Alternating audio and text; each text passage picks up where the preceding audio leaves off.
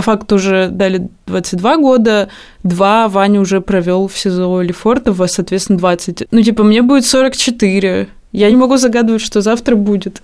А как бы а мне предлагается заглянуть, что там будет, когда мне будет 44.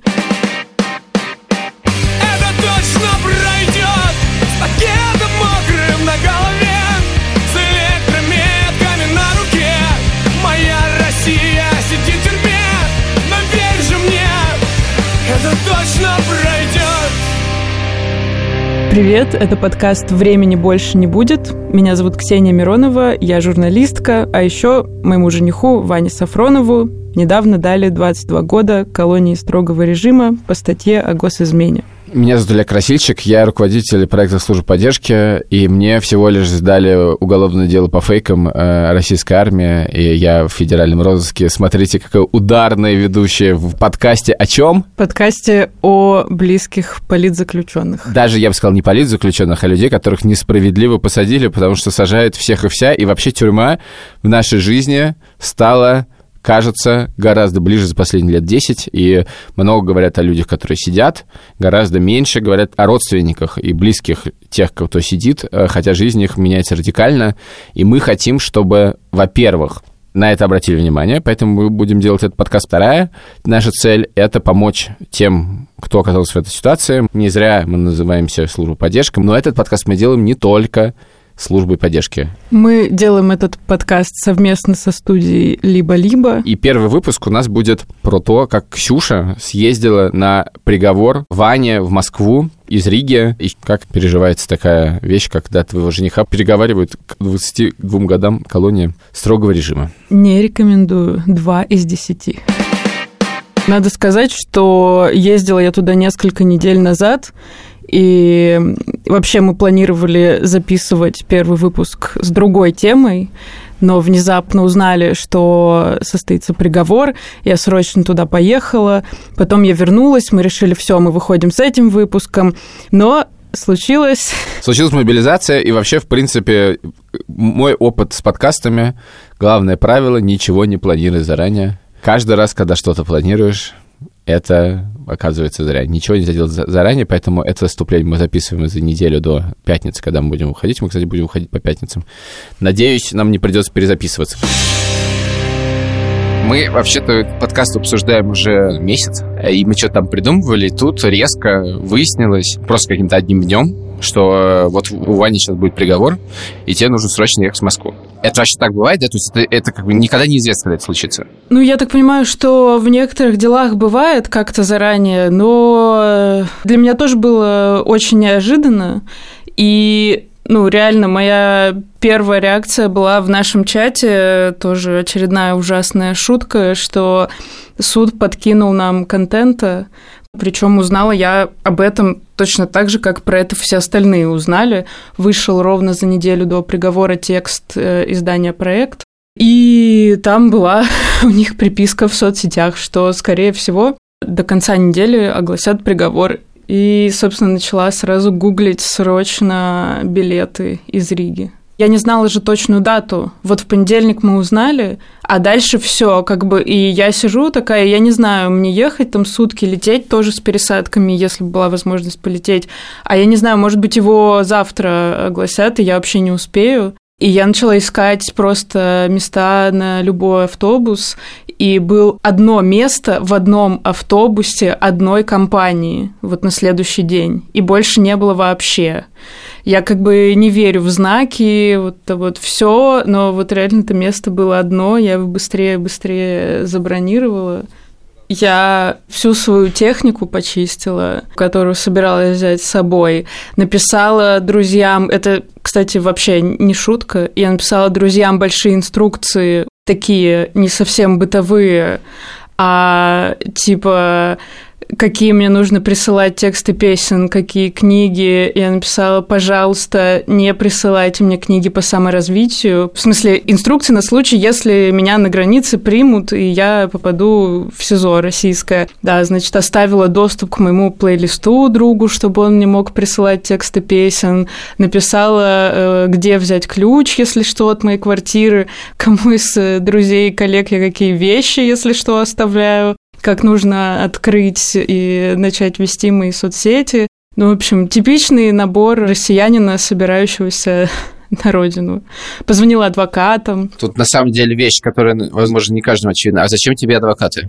Во-первых, я свидетелем прохожу по уголовному делу о государственной измене, за которую уже осудили Сафронова. Второе, в принципе, когда это дело началось, за всеми близкими, даже теми, кто не проходил свидетелем по делу, была слежка, Плюс в нашей квартире с Ваней был обыск, на котором я была одна, а потом у меня был допрос. И то есть первый мой адвокат нашелся еще, когда мы искали срочно мне там за пять минут адвоката, чтобы кто-то мог со мной на допрос поехать. В-третьих, мне кажется, вообще любому россиянину нужны адвокаты. Просто, к сожалению, адвокатов уже давно не хватает на всех россиян. Да, на каждого россиянина адвокатов не хватит. И даже на каждого журналиста не хватит. Но я вот своих адвокатов заняла пораньше, чем многие. Два года назад. Подсуетилась. Когда это еще не было так модно, да? Да, когда это еще не было мейнстримом. Но тоже надо понимать, знаешь, что Сейчас уже, ну, хоть усоветуйся, тебе ни один адвокат сто процентов ничего не скажет, как оно будет. Да, я, знаешь, когда я советовал сам с адвокатом первый раз по поводу своего дела, я адвокат мне долго рассказывал, что вот так вот, и что вообще там этот вот этот заведомый умысел, это доказать невозможно, такие дела обычно не доходят до суда. Слишком хорошо все звучит, потом делает паузу, говорит, ну знаешь, это все работало 24 числа, а потом они просто ёбнулись все. И мне кажется, что, что это примерно такой совет и может давать адвокат. Вали, они все ёбнулись, и сиди, не высовывайся. Ну, это вот последнее такое лирическое отступление от нашей темы. Мне позвонил мой адвокат и начал мне яростно в трубку кричать, зачем ты оплатила штраф за пикет, а мне год спустя только пришел э, штраф этот, зачем ты оплатила штраф за пикет? Я ему говорю, ну, Дима, я же вот хочу приехать в Россию. Он говорит, вообще ни рубля им не надо отдавать, куда идут эти налоги, куда идут деньги. Я говорю, Дим, ты точно мой адвокат? Я тоже думал, платить или не платить налоги. Говорю адвокату, слушай, мне нужно налоги оплатить, я не хочу. Он говорит, ну, по такой сумме это административка, но у тебя первая часть, но если тебе вторую или третью часть, вообще делай, что хочешь. Как бы зачем тебе оплачивать услуги собственного следователя? Ладно, значит, собрались, ты поехала, граница, едешь ты сутки. И о чем ты думаешь эти сутки? У меня автобус отходил в 3 часа дня.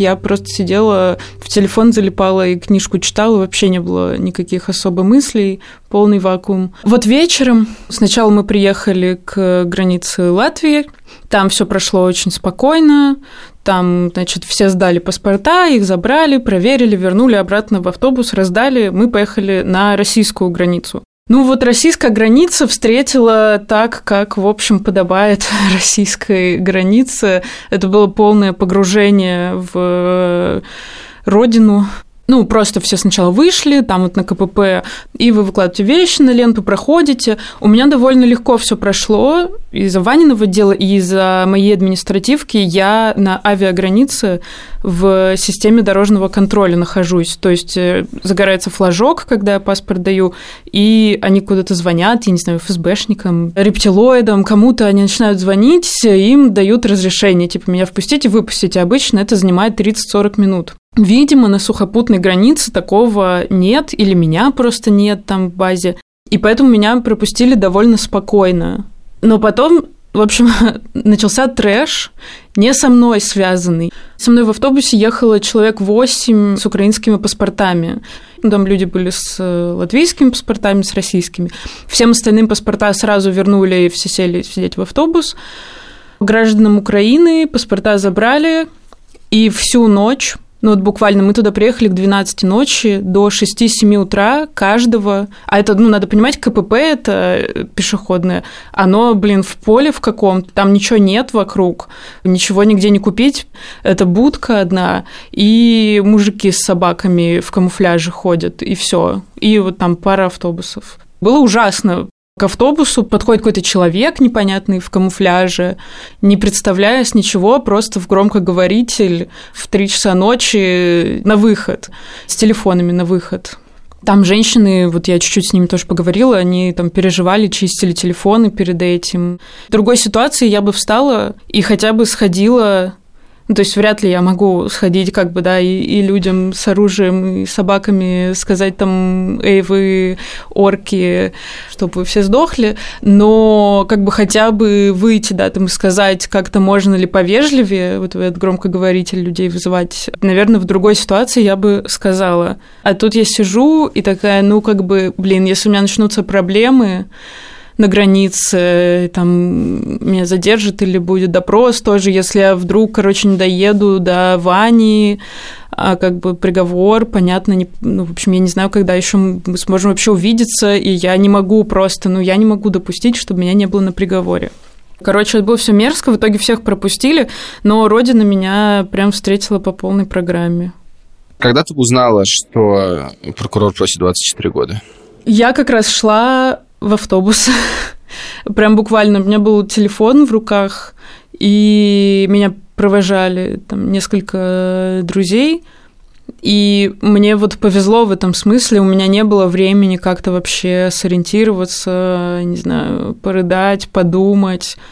Я просто телефон открыла, увидела, такая, а, понятно, все, и пошла дальше в автобус. В смысле, а, понятно? Мои мысли все были заняты тем, что у меня есть задача. Моя задача доехать как можно быстрее э, до Москвы и оказаться в зале суда. А вот думать про 24 года и вот это все будем после. Подожди, ну ты прям совсем вытеснила от себя, ничего не ёкнуло? Ёкнуло, когда я увидела где-то в Твиттере, как люди с чем-то это сравнивали, типа там за 24 года я сделал то-то, через 24 года будет то-то, и я сижу и такая, а, вообще-то мне 24 года. И вот тогда, да, немножко ёкнуло. А, но да, я это вообще максимально постаралась вытеснить. И до сих пор, мне кажется, что это как-то осознание нормально не пришло.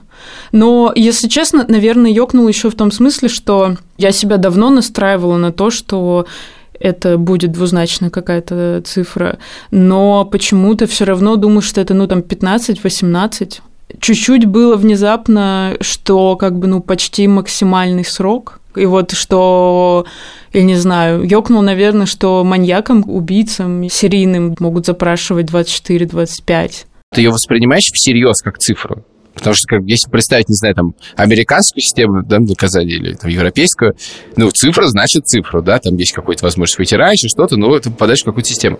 Для тебя эта цифра что значит? Я не знаю, человек, который родился в России, даже на пять лет что-то загадывает, ну, очень как бы ему завидую, с одной стороны, с другой сочувствую, потому что он, скорее всего, реальность не очень объективно воспринимает. Я не знаю людей, которые бы были уверены в том, что будет через год-два. Э, проблема в том, скорее, что мне все говорили, будет приговор, и вам станет легче, потому что появятся какие-то точки, на которые можно будет опираться, вы вот поймете какую-то конкретную цифру, можно будет уже как-то будущее строить. Когда это 22 года, 20, 22, 24, ничего не меняется, в этом проблема. 22 года, ну, это как бы вообще нереальная цифра. Через 22 года, может, ни России, ни нас не будет уже, не знаю, ядерный пепел. Проблема в этом основная, что это снова вот это вот безвремени, липкая, тянущаяся такая штука. Вы снова оказались вот в этом вакууме. Вот времени опять нет. Это, конечно, очень тяжело так жить когда все что-то там хоть немножко планируют, а ты такой, ну вот я опять в этом, я опять живу одним вот этим днем. Вот это неприятно. По факту уже дали 22 года, два Ваня уже провел в СИЗО Лефортово, соответственно, 20. Ну, типа, мне будет 44. Я не могу загадывать, что завтра будет. А как бы а мне предлагается заглянуть, что там будет, когда мне будет 44. Вот у меня пять лет назад вообще была другая жизнь, два года назад еще одна другая. У кошек 9 жизней, у меня, не знаю, уже 149, мне кажется. Вот. Но сейчас однозначно начинается какая-то другая. Мне пока предстоит узнать, какая. Потому что до этого я ждала приговора, сейчас как бы непонятно. Ну, точнее, сейчас как бы мы будем ждать апелляцию, и, возможно, мы сможем еще увидеться на апелляции, но все равно сейчас какая-то, конечно, в этом смысле жизнь немножко будет другая. Ну, а, слушай, а там УДО возможно? Есть телеграм-канал «Адвокатские мемы» или «Адвомемы», как это он так называется. У них э, был мем э, «Никто, абсолютно никто агентство ТАСС, двоеточие, осужденный Сафронов сможет рассчитывать на УДО через 14 лет. Жесть. Да, разница между человеком, который давно в этом и не так давно. Просто Илья как-то грустно задумался, мне реально очень смешно было, когда они это выложили. Я думал, что УДО в половине срока дают. 14 лет, окей. Okay. Очень много говорили все про СИЗО, что СИЗО будет там день за полтора. А когда строгий режим, а они дали строгий режим, там СИЗО не засчитывается, ну, то есть день за день. Когда ты последний раз была в Москве? Я была в Москве 1 марта. Я работала на телеканале «Дождь». Телеканал заблокировали, нам сказали, что к нам едет ОМОН. От арендодателя позвонили на охрану, и мы покинули срочно офис э, канала, и мне пришлось принять решение. Ну, там его коллеги скорее за меня приняли, мне просто сунули в, в руки телефон э, и сказали, все, ты тоже улетаешь. Не знаю, мне было понятно, что война не закончится быстро, но, как мне сказали, ну, если сейчас все разрешится, типа, вернешься домой. Потому что у меня была истерика просто, мне было, ну, непонятно, все уезжают, имею ли я право уехать, не имею, вот, и, короче, 1 марта мы улетели. Вот я с тех пор не была ни разу в Москве довольно осознанно, потому что я на приговор хотела, и я не хотела до приговора каких-то неприятностей нажить, опять же, потому что я ничего нигде не цензурировала. У тебя не было в Москве 7 месяцев. Ты приехал на приговор. И как у тебя впечатление? Расскажи про Москву. Я почему-то, да, думала, что тебя воодушевит тема Москвы. Москва для меня лично отвратительно была, но скорее даже потому, что просто очень много суеты, очень шумно, очень э, много народу, и мне прям было тяжело. То есть я и так в плохом состоянии, а это все жрет у тебя очень много энергии, и поэтому я вообще старалась никуда не ходить. Я ходила к нотариусу, и пришлось пройтись э, по центру Москвы. И, конечно, я специально их не искала, но я видела плакаты с буквами Z и вот этим всем. И это, с одной стороны, очень неприятно, и омерзительные чувства вызывает. С другой стороны, блин, ну это так все нелепо, как-то слеплено. Я не знаю, ну настолько прям кринж какой-то.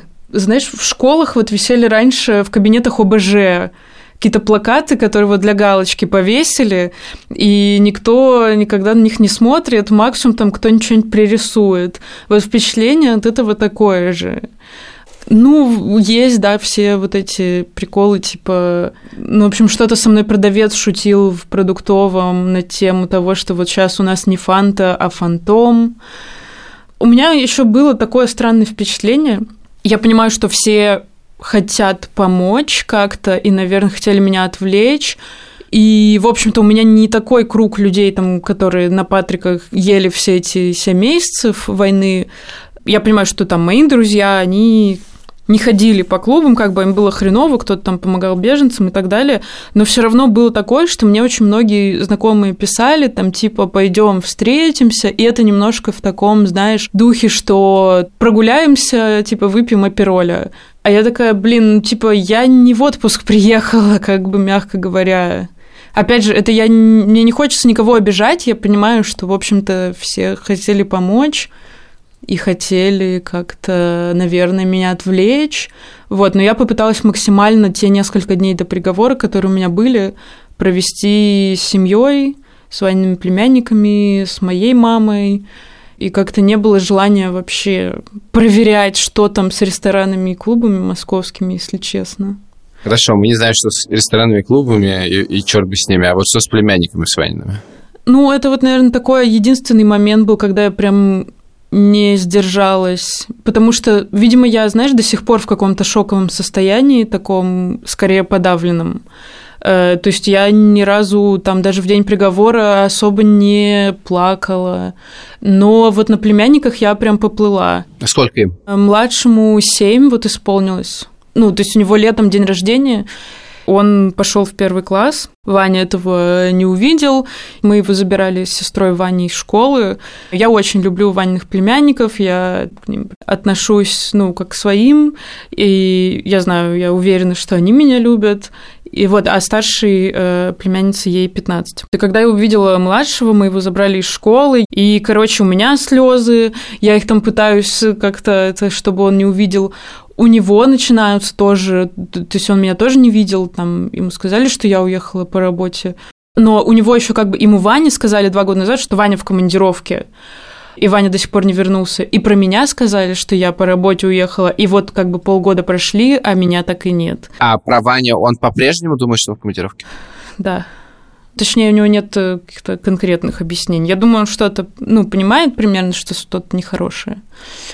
Знаешь, вот дети, когда плачут, они хныкать так начинают чуть-чуть, а он не, не хныкал, он прям вот как я стою и глаза закатывают, как взрослые обычно делают, чтобы слез не было. Вот и он так же делает. Это меня вообще просто добило. Э, это, наверное, вот был единственный момент за неделю, что я была в Москве, когда прям меня размазало. Расскажи, вот утро понедельника, да? Мне написала наша гример, которая на дожде работала, что, в общем, она меня соберет на приговор если я хочу. Я думаю, наверное, это меня дисциплинирует. Я буду тогда себя на приговоре держать в руках, там не буду рыдать. И, в общем, она приехала, значит, меня красить. Потом адвокат Данил Берман, у него есть хобби, он фотографирует. Он правда хороший фотограф. Он мне накануне тоже написал, типа, а можно я приеду тебя поснимать? Он любит фотографировать своих подзащитных. Ну, не только подзащитных, но в целом да. И приехал оператор из дождя тоже там что-то подснять. И это полный, тотальный кринж, потому что это выглядело абсолютно, блин, как утро невесты. Вот эти вот типичные фотосессии, где собирают э, девушек на свадьбу. Ну, это правда. Вот, то есть даже фотографии, вот, которые Берман в итоге выложил, это вот абсолютно оно. То есть там, ну, как бы стою я, меня красят в этот момент, а там еще на одной фотографии, чтобы не запачкать, в общем, одежду, э, я еще в белом халате. Блин, это похоже на клип какой-то. С неожиданной концовкой. Как ты относишься к песне «Невеста» группы Айгел? Вот, вот, можно продать э, идею и съемки кому-нибудь. Да, да, да, да. Ну, Про то, как невесту красит, красит, красит, и все понимают, что сейчас будет свадьба, и тут, значит, зал, и она входит, а там, значит, ее жених в клетке. Топ неожиданных концовок. Да, да, да. Ну и там тоже, знаешь, когда вокруг тебя много народу, ты собираешься и не показываешь своей подавленности.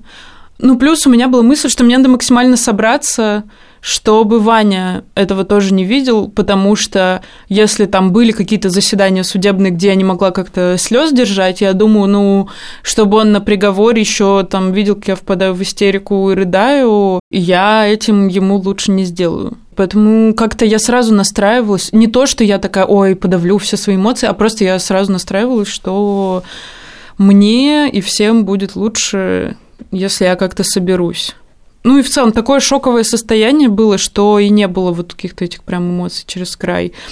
И я заранее приехала, специально, потому что они, блин, еще любят устроить какую-нибудь подставу, просто тоже по приколу зал поменять, время поменять, не пускать кого-нибудь или придумать там что-нибудь. А вот сегодня мы пускаем только пишущих журналистов, а сегодня мы пускаем только родственников, а завтра не только родственников. А правильно понимаешь, что статус невеста юридически ничем не является, то есть ты как бы просто подруга? А вот э, непонятно. На допросе вроде как где-то там фигурировало, значит, что я то, что по-обывательски мы называем там, гражданская жена. При этом, например, 271 статью я не брала по которой ты можешь не свидетельствовать против близкого родственника. При этом на судебное заседание меня в основном пускали, и было одно заседание о продлении меры пресечения, когда спустился пристав и сказал, судья говорит впустить только жену или невесту.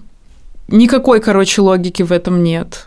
То есть остальных не пускать, родственников не пускать, только жену или невесту, но при этом судье пофиг, типа, есть у меня штамп в паспорте или нет. Вот вы приехали в суд. Вроде там ничего как бы не меняли, по-моему, да, и всех пускали. Да, да, в итоге всех пустили. Ну, всех, кто в лес просто. Очень много народу было. Это так было странно. Вот из-за того, что мы приехали пораньше, на час где-то, мы поднимаемся с подругой моей к залу, и журналисты же обычно всегда на всякий случай тоже заранее приезжают. Не все, но многие. А до этого все два года я туда ходила, ну, в суды, там, к СИЗО, и всегда журналисты были, ну, даже те, кого ты не знал в начале, там судебные журналисты, которые ведут какие-то трансляции регулярные, ты их запоминаешь хотя бы в лицо. И тут я приезжаю, ни одного знакомого лица. Просто первые 40 минут какие-то абсолютно незнакомые мне люди. Ничего себе. И как бы видно, что они тоже не очень одупляют, кто я. Я как раз хотел тебя спросить, каково это, когда ты приезжаешь в центр скопления людей, которых на тебя все смотрят. Но, видимо, так не было. Ну нет, потом уже после приговора, когда мы вышли, так было. И, ну, просто очень много знакомых и странные чувства, знаешь, ты вроде бы рад всех видеть, а вроде, вроде бы вообще повод такой, тебе вообще, честно, да, откровенно говоря, на всех пофиг, у тебя тут одна цель, как бы одного человека увидеть. При этом еще не то, что нет желания ни с кем общаться, но это же надо потратить силы, да, чтобы каждому там ответить, э, как-то что-то сказать. Я в какой-то момент встала просто прямо к залу, потому что, во-первых, людей стало очень много. И мне пристав говорит, это самый большой зал для судебных заседаний в Европе. Я говорю, вау, спасибо за информацию, очень интересно. Ну, как бы даже не знаешь, что на это ответить. Может, лучше обсудим нахрена ты здесь работаешь? А потом они открыли дверь. Кстати, вот э, очень стремительно все было. Вообще никогда такого не было. Даже когда просто меру пресечения продлевали, как бы, когда говорили, типа, Ваня еще на 2-3 месяца останется в СИЗО. Но когда были такие суды, которые, по идее, быстро проходят, все равно это все занимало там несколько часов. То есть раньше, особенно у районного суда, внутрь вообще не пускали, надо было до вынесения решения там 5 часов жопу, извините, стоять морозить на улице в минус 30, а тут всех пустили и очень быстро запустили в зал. Ну и все, и мы заходим, я там вперед села и увидела Ваню. Впервые за? За полгода. Ну, за стеклом. И там был этот вот самый большой зал для заседаний в Европе. В общем-то, это оказалось важной деталью. В итоге получилось так, что вот скамейки, на которых сидят слушатели, они очень далеко от аквариума. И раньше где-то можно было подойти, хотя бы руку просунуть в эту щель для адвокатов, где адвокаты переговариваются с ним. А тут вообще очень далеко. И эта проблема еще, знаешь, в каком смысле? Когда стекло близко, даже если вас не подпускают, вы можете что-то другу показать или сказать. Или Ваня мог для прессы что-то сказать. А тут ни хрена не слышно. Вы настолько далеко, еще это стекло, и показать тоже толком ничего не можете, потому что вы ничего не увидите практически. Поэтому Ваня там адвокату просто передал, и адвокат э, пришел мне передал, что там Ваня сказал, что очень любит, ну, шоковое какое-то состояние. Безграничное счастье, реально. Ну, типа, увидеть. И вообще какое-то не веришь, что этот вот момент, что мы там ждали все равно так или иначе приговора, э, что это вот какое-то событие понятное. И вот как-то, ну, короче, не верится, что оно происходит еще так быстро. И что я очень рада его видеть, и там он рад видеть меня. А, и вот эта вот стандартная история, это очень трудно объяснить людям, которые с этим не сталкивались. Мне кажется, в VR-очках что-то можно испытать подобное, когда стоит вот это вот стекло, и ты видишь человека, и он типа рядом с тобой, но ты какого-то хрена не можешь как бы до него дотянуться, и твой мозг взрывается. Вот это чувство описать как бы очень сложно. То есть у тебя мозг не может обработать эту информацию. Он тебе такой, типа, подойди, протяни руку, типа, в чем проблема, вы рядом. А ты как бы ему говоришь, я не могу, сори, вот. Э, и это очень странно. Вот я думала, с чем это сравнить. Я предполагаю, что если, типа, ты, не знаю, на беговой дорожке с тобой что-то одно происходит, а на тебе VR-очки и ты во что-то там какой-то другой активностью занимаешься, наверное, это похожее чувство. То есть у тебя в голове одно, а с телом твоим что-то другое происходит. Но дальше все слишком быстро произошло.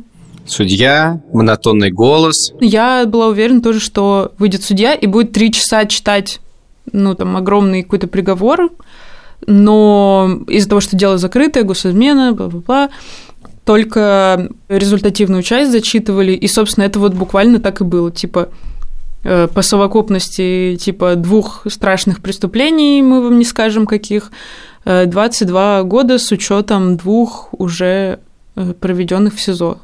Типа адвокаты могут подать на апелляцию, все, заседание закрыто, все на выход. И судья быстренько убегает. Сволочь. За секунду убегает. И я Ване крикнула, ну, собственно, из-за того, что там это стекло, ничего не сказать, не показать. В общем, я ему крикнула, что я его люблю, но я просто у меня была мысль, я не могу же уйти, как бы мне не дали подойти, но я не могу просто так уйти. Вот, ну я как бы ему крикнула, ему было слышно из-за того, что я громко крикнула. Там судьи не было уже, но, по-моему, прокурор еще был, мне кажется. Приставы были, какие-то помощники судьи. И я им тоже крикнула, что, значит, они все сгорят. И после этого весь зал начал там скандировать Ване, в общем, слова поддержки. И, в общем-то, я им это крикнула, э, ну, даже просто громко сказала это не было какой-то эмоциональной такой штукой, потому что я, в общем-то, хорошо себя держала в руках весь приговор. Это прям было мое адекватное желание, чтобы им стало неприятно хотя бы на пару часов. Я не верю, что им станет стыдно. Я не верю, что они после этого пошли гуглить про войну, политзеков и так далее. Но у меня было желание, чтобы знаешь, когда тебе продавщица нахамила, и ты ходишь полдня такой, блин, надо было ей ответить вот так, вот почему я ей не ответила. Вот у меня было, ну, как бы желание, чтобы они походили пару часов хотя бы, и такие, типа, блин, что она сказала? Надо было что-нибудь в ответ крикнуть. Надо было там ее из зала вытурить. Ну, короче, да, и все, и мы вышли, и там куча знакомых, там вот эти сочувствующие взгляды. Наверное, психика вытесняет глобальные эмоции вот там от приговора самого, и на первый план выводит какую-то там бытовую твою злость. И у меня поэтому какое-то вот раздражение сначала было, что, например, было много знакомых, которые до этого два года не приходили, а тут пришли. Это не то, что я кому-то претензии предъявляю, что ты должен был, а именно люди, которых я ждала как-то. Ну, какие-то, которые там были на тот момент близкими или там э, с которыми мы там как-то хорошо дружили, или которые что-то обещали вначале, типа там, Ваня, ты нам как брат а потом как бы пропали. И вот они пришли. И у меня как бы такая злость сразу и раздражение, типа приговор. Знаете, сейчас уже вы своим визитом как бы спасибо, конечно, но не поможете. Где вы были эти 8 лет? Потом раздражение вот это сменилось раздражением на журналистов, потому что журналистов было очень много. Ну, были, конечно, там, знакомые и те, с кем я раньше работала, которые понимая примерно ситуацию, не лезли. Но приехало же много всяких журналистов, э, там, типа Габриляновских, лайф, провластные, я имею в виду, и такие просто, просто очень плохие СМИ. И апогеем этого всего было то, что они в какой-то момент просто меня окружили, меня и сестру Вани. И они просто стоят толпой и ничего не спрашивают. То есть просто стоят как бы и снимают, и фотографируют. И в какой-то момент мне какой-то чувак из толпы говорит, а вы будете давать комментарий? У меня отключились как бы в этот момент человеческие эмоции. Я просто, ну, как журналист офигела. Я такая, типа, ну, вы не хотите представить... Ну, просто когда я подхожу к героям своим там в суде, э, или к их близким, я обычно, ну, как нормальные журналисты все делают, представляюсь, говорю, откуда я, и там, просите, пожалуйста, я там понимаю, что вот вам, наверное, сейчас трудно, но, может быть, вы могли там уделить. Ну, ну, короче, вот как бы то, что делают нормальные люди обычно. И он говорит, я из лайфа. И я как-то так, то есть я не то, что там сказала, все, идите нафиг, я просто замялась чуть-чуть, и он мне говорит, то есть вы будете выбирать, кому давать комментарии, а кому нет, а я, если честно, никому не хотела давать комментарии. И, в общем, меня немножко, я сейчас думаю, блин, как мой э, мозг, шокированный и воспаленный в тот момент, э, выдал это предложение. В общем, я к нему поворачиваюсь и говорю, коллеги, а вы бы не хотели пройти курсы по работе с травмированными людьми для журналистов? И просто разворачиваюсь в сторону и ухожу. Самая такая вещь, почему после приговора не очень хочется встречать кого-то, я заметила, что у людей такая штука, ты замечаешь не только то, что они с сочувствием на тебя смотрят, а они на тебя смотрят с сочувствием, но при этом они абсолютно счастливы, что это происходит не с ними, что они не на твоем месте. Понимаешь, это же еще ситуация, когда у кого-то просто что-то плохое случилось. Ты как бы сочувствуешь человеку. А эта ситуация, она еще сопряжена с очень большим количеством каких-то моральных э, выборов. И поэтому людям приходится как бы не только, ну, они не только сочувствуют, они еще как бы, видимо, как-то вот подсознательно пытаются в том числе, чтобы проявить эмпатию, они пытаются поставить э, себя на твое место чтобы понять, как тебе посочувствовать. Но когда они ставят себя на твое место, они такие, ой, блин, как хорошо, что я, типа, на своем. Что это не со мной, да? да? Угу. Вот, и это, как бы, с одной стороны, забавно, с другой тоже выматывает немножко, когда ты это прям замечаешь. А как правильно проявлять эмпатию в этой ситуации? Потому что вообще задача-то сложная. Мне кажется, что лучше всего, когда ты, во-первых, задаешь вопрос человеку, там, чем я тебе могу помочь. Второе, когда, ну, ты просто как-то искренне легко, да, говорить всегда, как вот эти вот цвет, типа, просто будьте самими собой, я понимаю, но Короче, наверное, если ты как-то искренне не сопереживаешь, то лучше уж тогда и, и не говорить, возможно, ничего. Слушай, ну можно искренне переживать, так, такого, наверное, говорить Ну, лишнего. да, да, я понимаю. Переложить всю, всю свою тревогу на тебя, например. Да, да. Мне, например, очень помогло, что часть э, моих друзей мне писала, прости, пожалуйста, если ты не можешь, если ты не в состоянии, если у тебя нет времени, не отвечай на это сообщение. А дальше уже писали там не знаю, типа, я тебя обнимаю, я тебя поддерживаю, я рядом. Вот это вот mm. само вот это предложение, что типа, если ты сейчас не в состоянии, то не отвечай, но просто знай, что там ты можешь мне написать, что я рядом.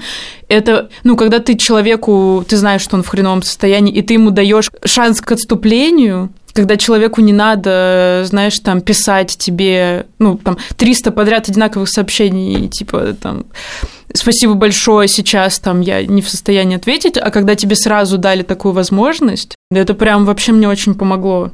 Есть э, вот, это не совсем про то, как не надо, но есть такое, когда пишут тебе еще вопросы, видимо, чтобы завести с тобой разговоры, чтобы спросить, как ты, отталкиваясь от каких-то бытовых вопросов, типа там «Привет, а как отправить посылку?» Вот что, ну, условно, я думаю, это там у всех людей в сложной ситуации вот что-то есть такое, когда тебе люди пишут там, э, хотят тебе помочь, но при этом просят, это требует от тебя усилия еще какого-то. Типа тебе хотят помочь, но ты для этого должен там написать инструкцию или что-то сделать, а когда ты в экстренной какой-то ситуации или когда тебе очень плохо, у тебя нет на это силы времени. И это ну, как бы честно, начинает, да, раздражать тебя в какой-то момент, что вроде, да, тебе хотят помочь, но ты должен сначала для этого сам, типа, напрячься. Ты сказала, что это похоже было утром на свадьбу, только какую-то самую странную свадьбу, историю свадеб. Но вообще все это как бы описывается такая, знаешь, некоторый как бы процесс, который тебя поглощает. Да, такое может быть с чем со свадьбой, такое может быть, не знаю, с похоронами. И все проходит такой процесс, тебя окружают люди, все наверняка бесконечно шутят. И это как бы идет до вечера, вероятно, да, потом вечером вы встречаетесь, что-то тоже происходит, наверное, такое же примерно, да. А дальше наступает утро, когда все это закончилось и люди все исчезли. Голова превратилась в тыкву. Так. Ну и ты хочешь спросить, что, в общем-то, после этого наступает? Как?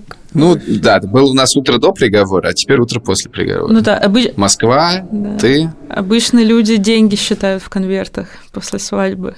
У меня такого не было. Я прям себе сказала, опять же, это все может так прагматично звучать, но оно так звучит, потому что я как бы два года в этом прожила. Два года назад это было вообще не так. Два года назад я плакала каждый день, там любой комментарий, любое событие, типа там новый суд, э, очень были травматичными. А, и, собственно, из-за того, что вот я это все прошла, сейчас я себе просто сказала в день приговора, будет 24 часа после, когда все будут писать мне, когда все там СМИ про это напишут, когда все будут писать про это в Твиттере, а потом это все закончится, и как бы я останусь с этим одна. Ну, как бы мы это уже проходили, окей. Вот, и поэтому время после приговора я постаралась тоже с мамой, ну, там день у меня был до отъезда, с мамой провести, с подругой.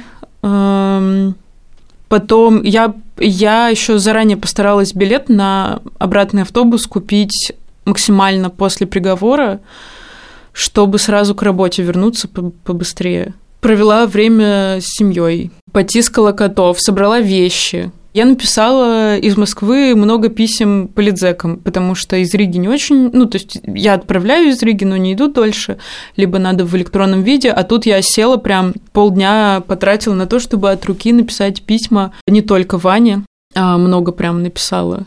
Отправила Навальному письмо в конверте Хогвартса.